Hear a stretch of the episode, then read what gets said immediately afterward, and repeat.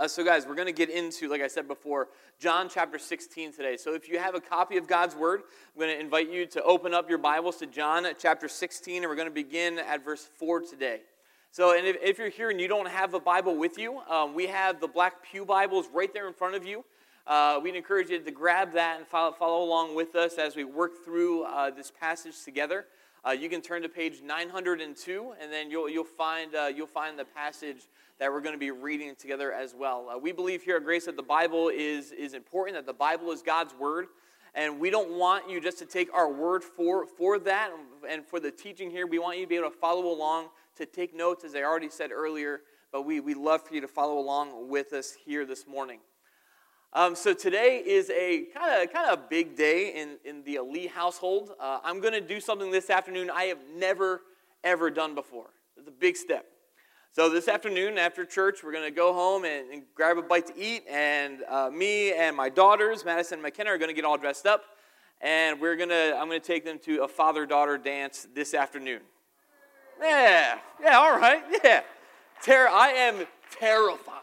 I, am not a dancer. Uh, I've been practicing some moves just to try to get ready for this thing, but it'll be fun. I'm not going to do it here. I don't want to embarrass you guys because I am such an awesome dancer, but, uh, but no, it'll be good.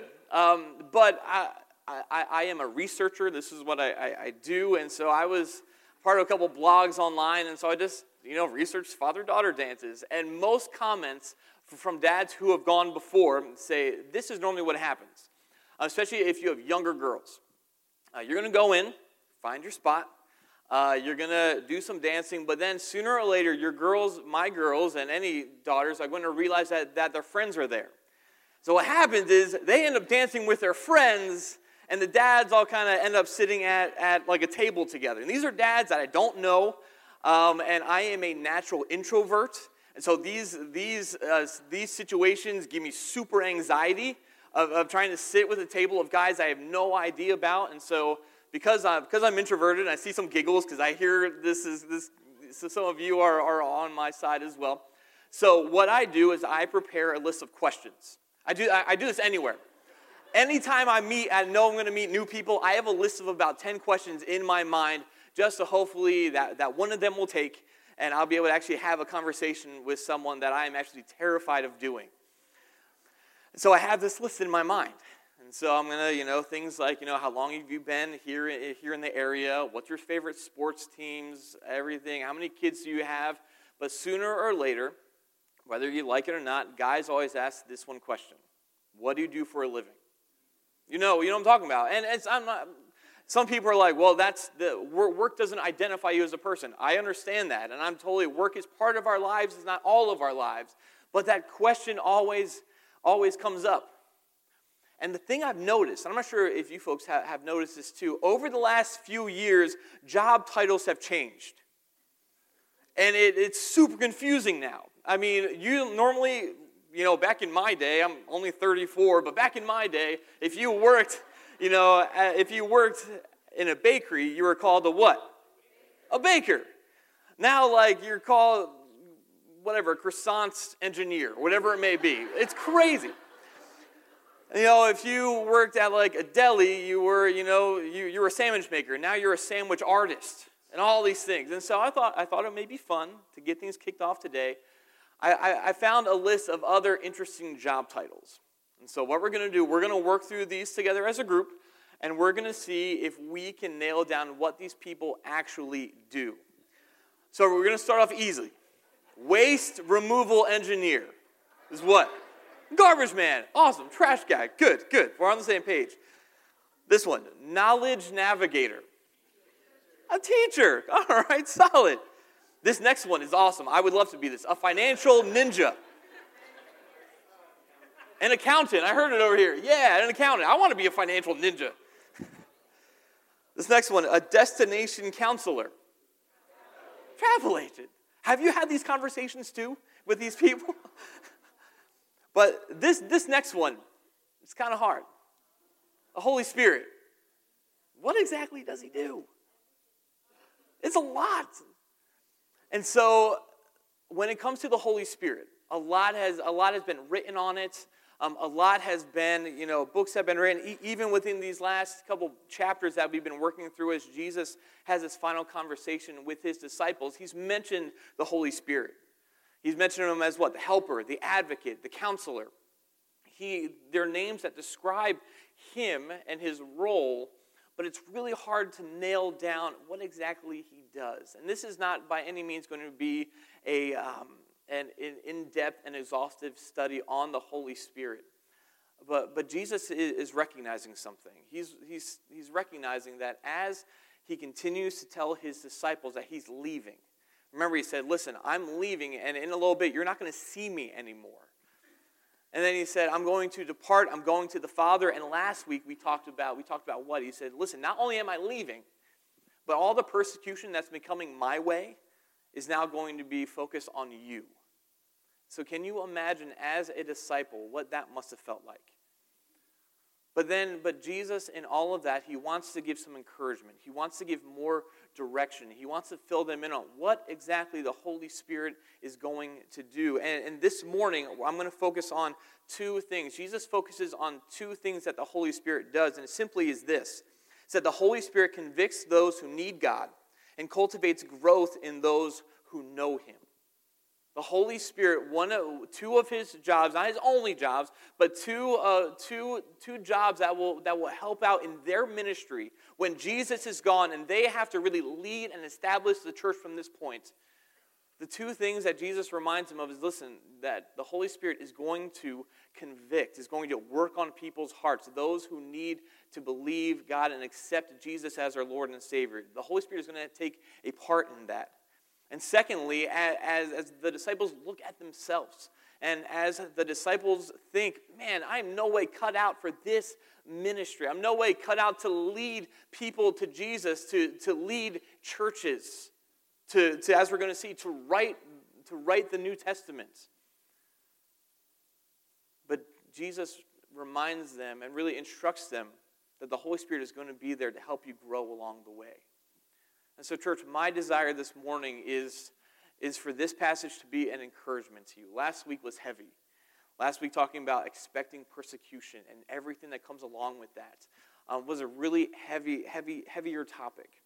Um, this week, I, I, want this portion, I think Jesus really intended this portion to be more of, an, more of an encouragement, to realize that we're not alone, to realize that the Holy Spirit is working and is doing things, and we can rely on Him.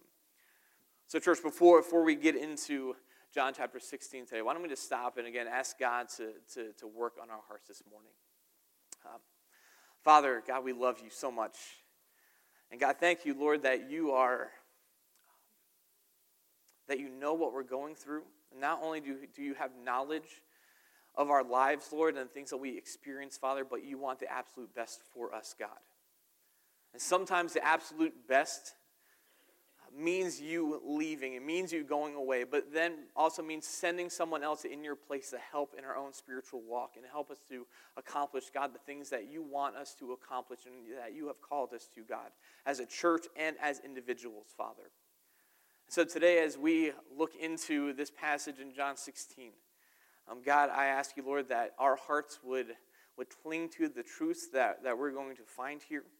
I pray, God, that you would give us courage that you would bring conviction, Lord, where conviction is needed, God. And I pray at the end of all of this that we would see two things, God, that we'd see your great love for us, but that, you would, that we would also see our great need for you as well. So, God, I just pray, Lord, that you would bless our time in your word today. And we pray all these things in your name. Amen.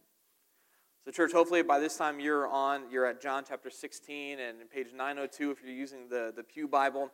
We're just going to get, get right into it. And Jesus, as he continues his conversation with the disciples, he, the first point, the first thing that he really brings out is that the coming of the Holy Spirit is for our benefit. The coming of the Holy Spirit is for our benefit. Look with me, if you would, in John chapter 16. We're going to kind of begin halfway through, through verse 4 there. So, so Jesus is speaking with his, with his uh, followers here, and he says, I did not say these things to you from the beginning because I was with you.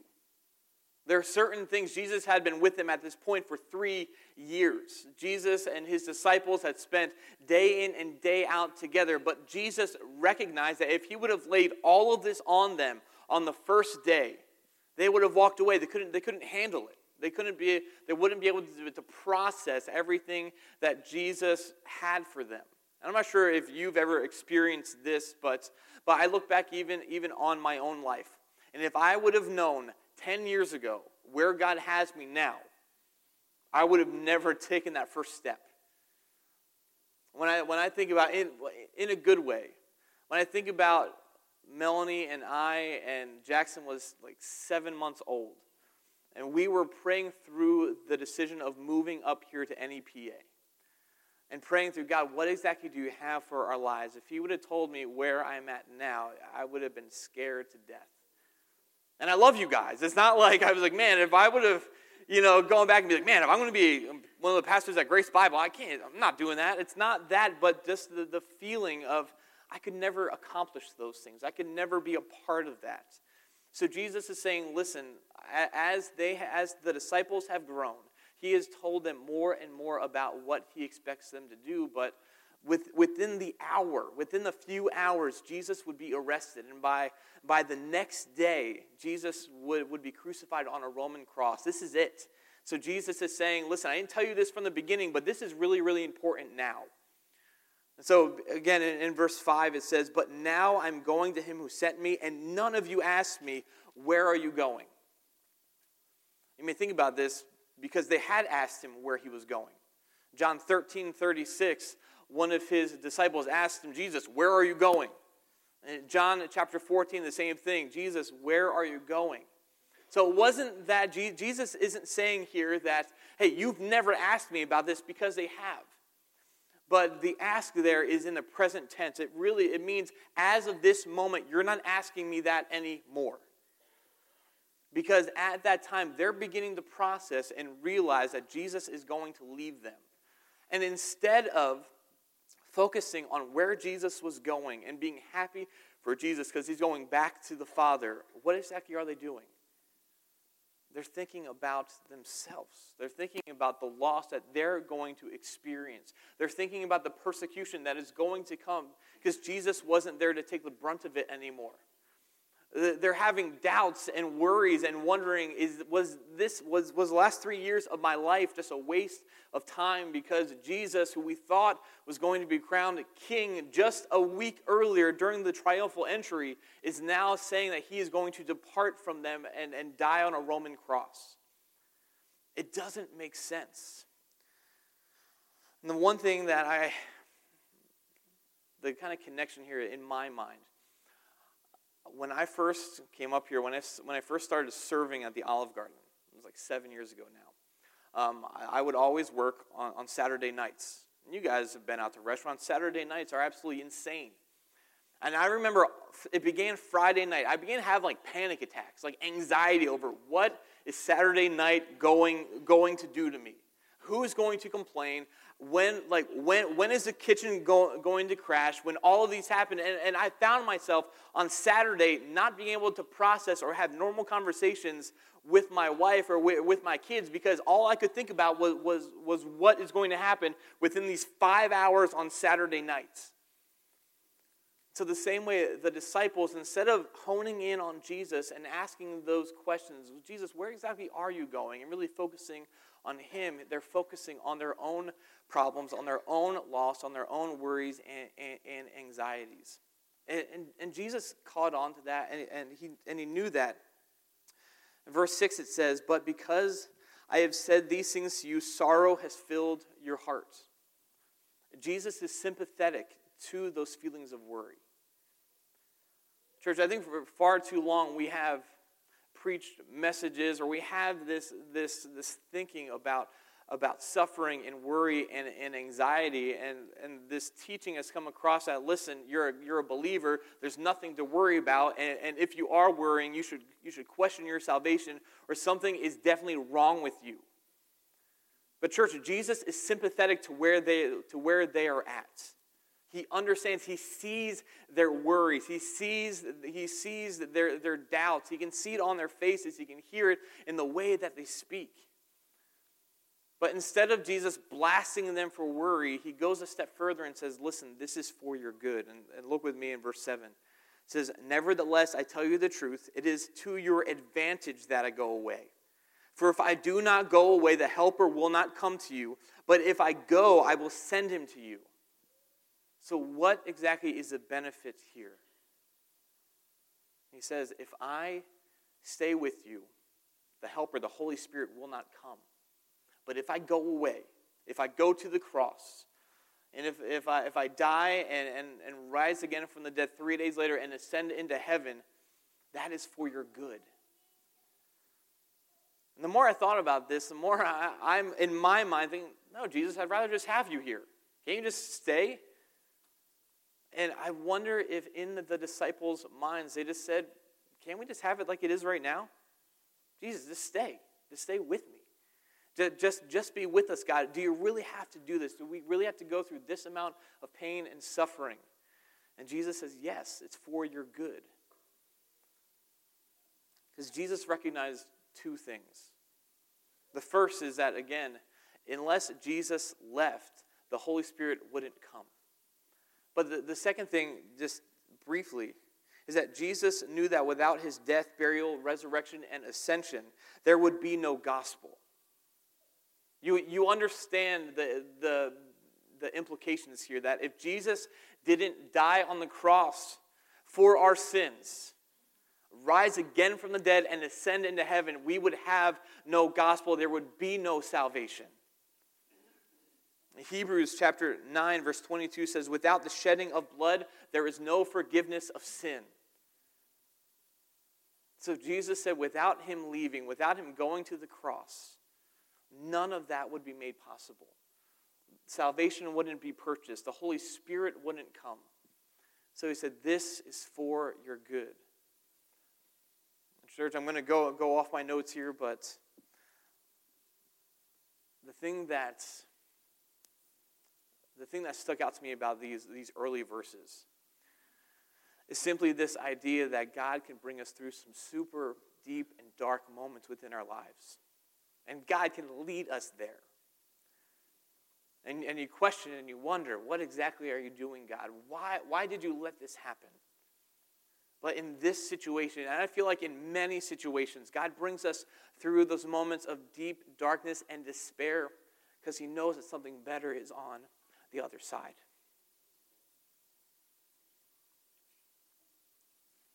And Jesus knew what was coming. He was instructing His disciples that it is better for me to go because he knew what was coming ahead. So then Jesus gets into, within the, the rest of our passage here, he just begins to lay out what exactly the Holy Spirit is going to do. So I just want to spend some time again to break down these two things and then not only talk about what they mean, but how this, how this should impact our lives even today. Because while Jesus was, was talking to his disciples, that was a primary audience, and you always ask those questions who exactly is Jesus talking to? But because we are followers of Jesus as well, these things impact our lives today too. So I want to explain to you what, what these things are, and then we'll just have a conversation, a discussion about how these things should impact our lives today as well. But the first thing that Jesus brings out in John 16, verses 8 through 11, is simply the Holy Spirit convicts those who need God. The Holy Spirit convicts those who need God. See, guys think about this. Jesus knew that in just in less than in 40 days from that moment, Jesus would be ascended in, into heaven, and the, the apostles would have the ministry going forward. That's a scary, scary thought.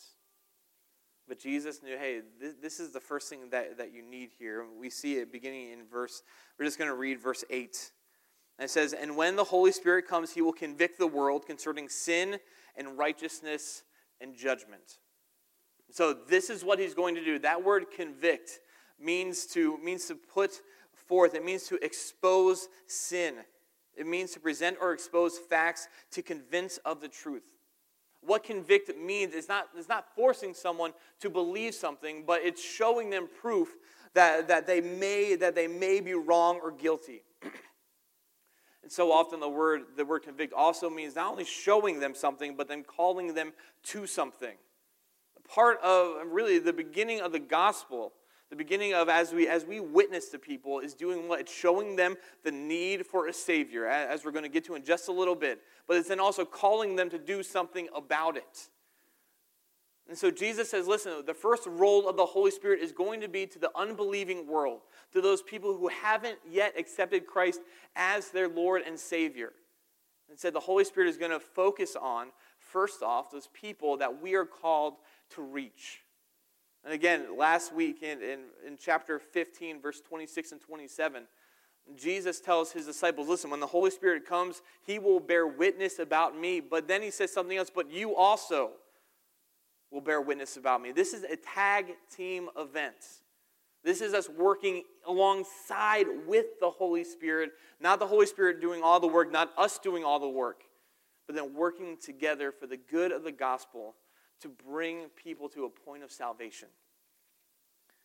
And so then, then Jesus breaks down what exactly the Holy Spirit is going to do. In verse 9, he says, concerning sin, because they do not believe in me. And he said, the first thing, the Holy Spirit will show the world their need for a Savior. The Holy Spirit will show the world their need for, for the Savior. And notice here something that I think is, is pretty important the word, the word is sin, not sins. And I think there's a reason for that. You see, a lot of people think that what the Holy Spirit does is they create a long list of sins within, within a person's heart and mind to prove to them that they are a sinner. And whole, you know, evangelism uh, techniques are built around the fact of let's make people feel as bad as possible, and that's part of it. But listen, God, God's word, the law, and, and, and their own conscience can tell people that they're sinners.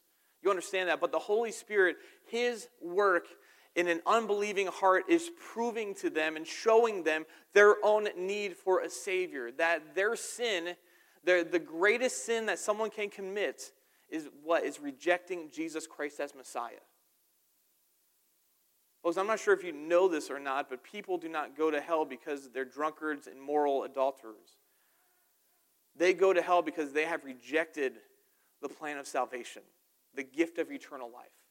John chapter 8, verse 24. We're not going to turn there now, but it says exactly that. You, you, can make a note of that, where Jesus goes back and says, Listen, if you do not believe in me, you will die in your sins.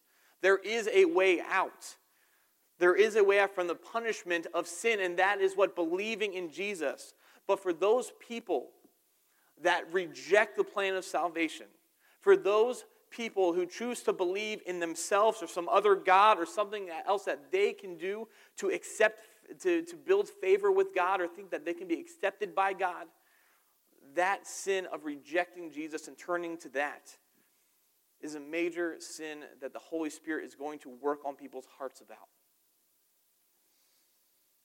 I'm so glad we don't do this on our own. Amen.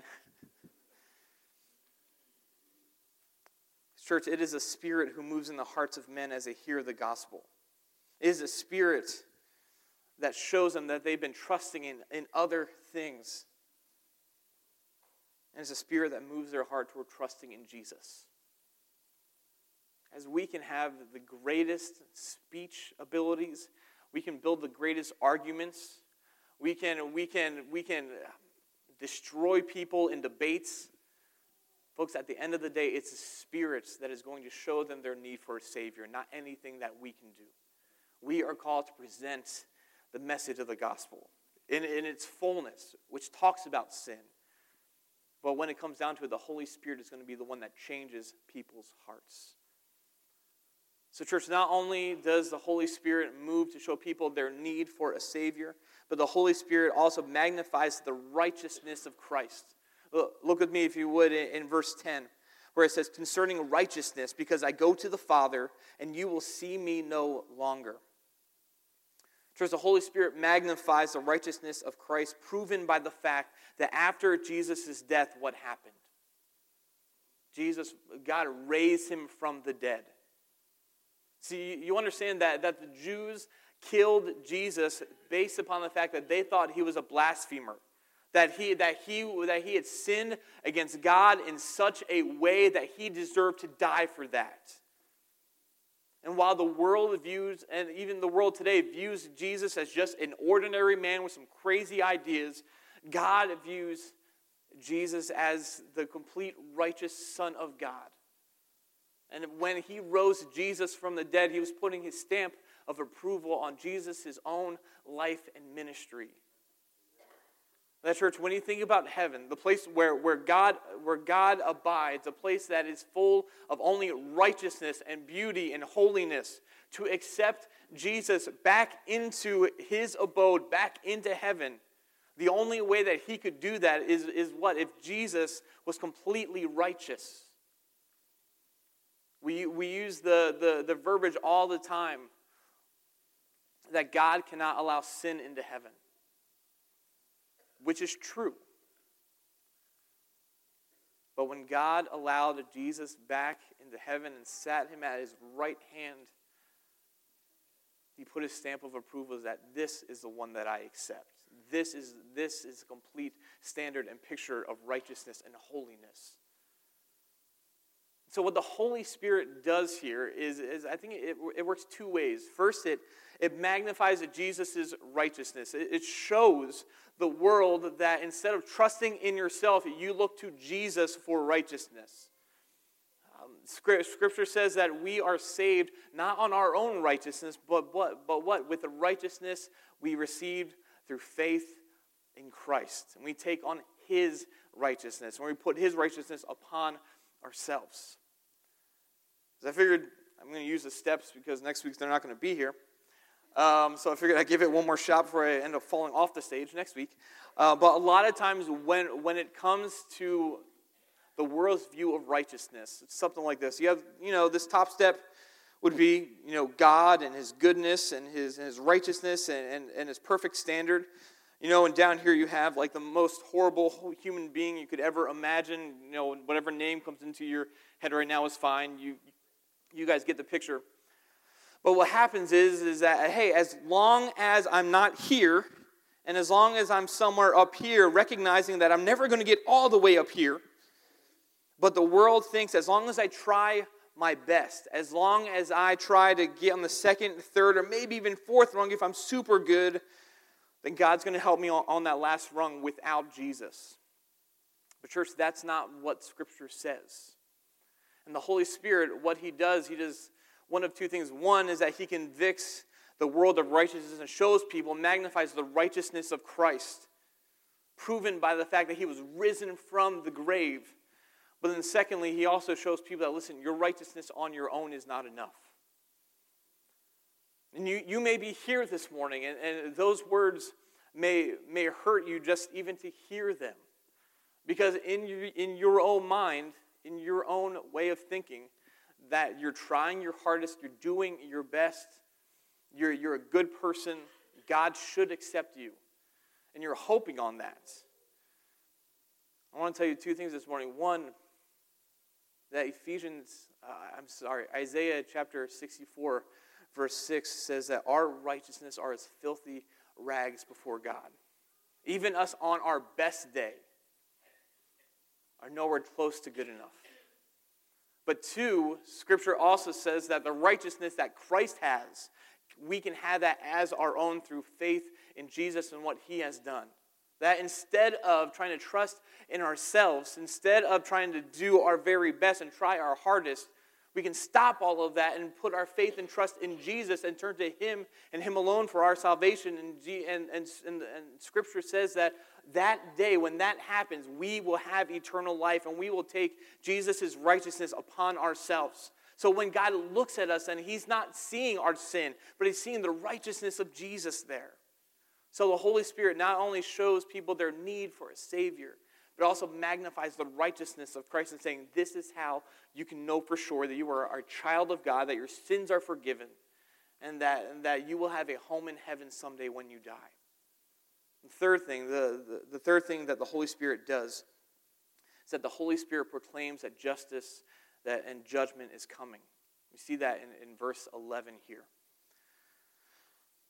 Where it says, concerning judgment, because the ruler of this world is judged, has already been judged. The, the Greek there is it's in its perfect sense, is that it happened once and it continually happens. Satan has been judged at the cross of Jesus Christ, and when he rose from the dead and conquered sin and death, from that moment forward, Satan has and continually lives in a state of judgment, knowing that it is going to happen.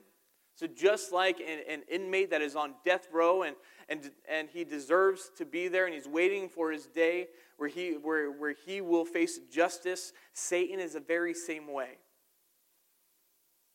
In Revelation chapter 20, it says that, that God has prepared a lake of fire for Satan and all of his demons who have rebelled against God.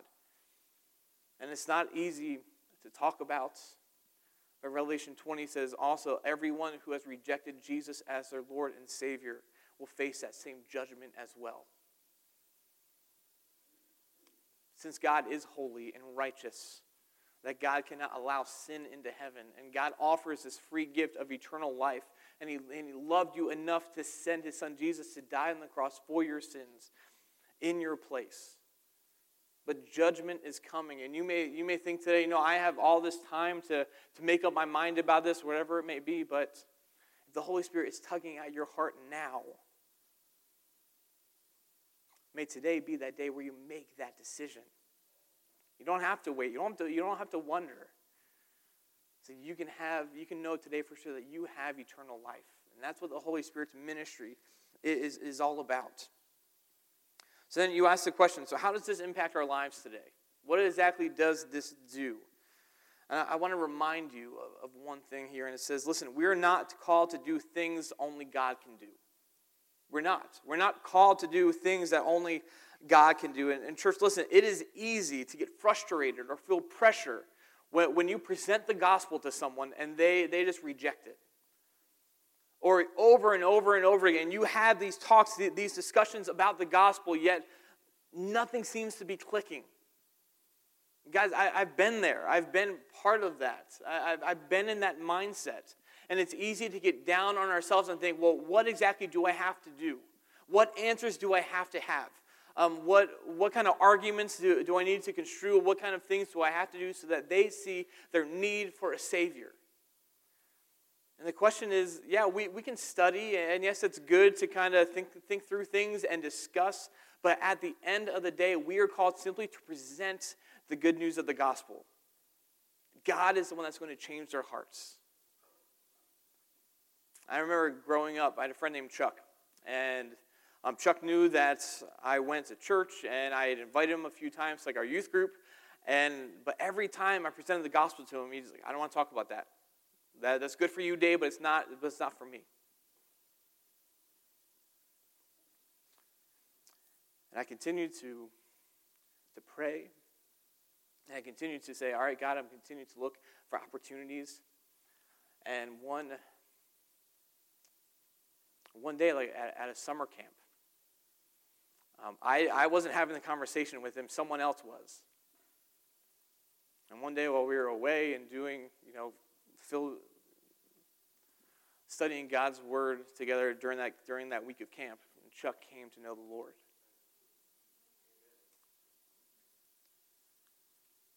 Part of me was like, I did all that work. and I couldn't even have the conversation with him.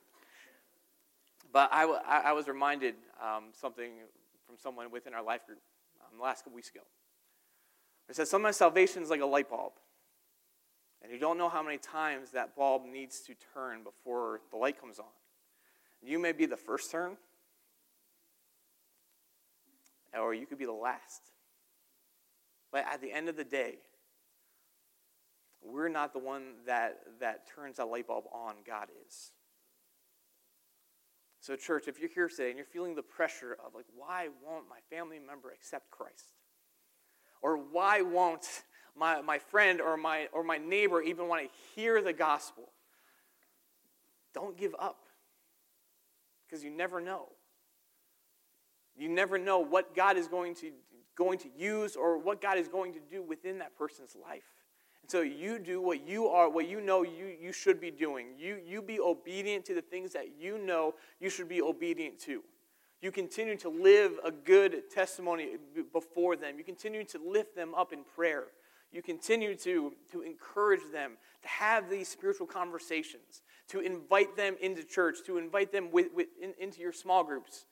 Um, right now, we have a couple. We have a couple examples of people that are just want to know more about Christianity, want to study the Bible together, and we're integrating them into into our, our small groups, and so they're they're beginning to see like what what Christianity looks like on a daily basis. How would that impact the way that they live? And it's a beautiful, beautiful thing.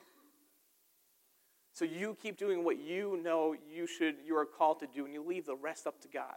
And you take that weight that you've been carrying and you hand that over and say, God, this is this is on you now. Because he has the power to change hearts and we don't. So we gotta we gotta move on.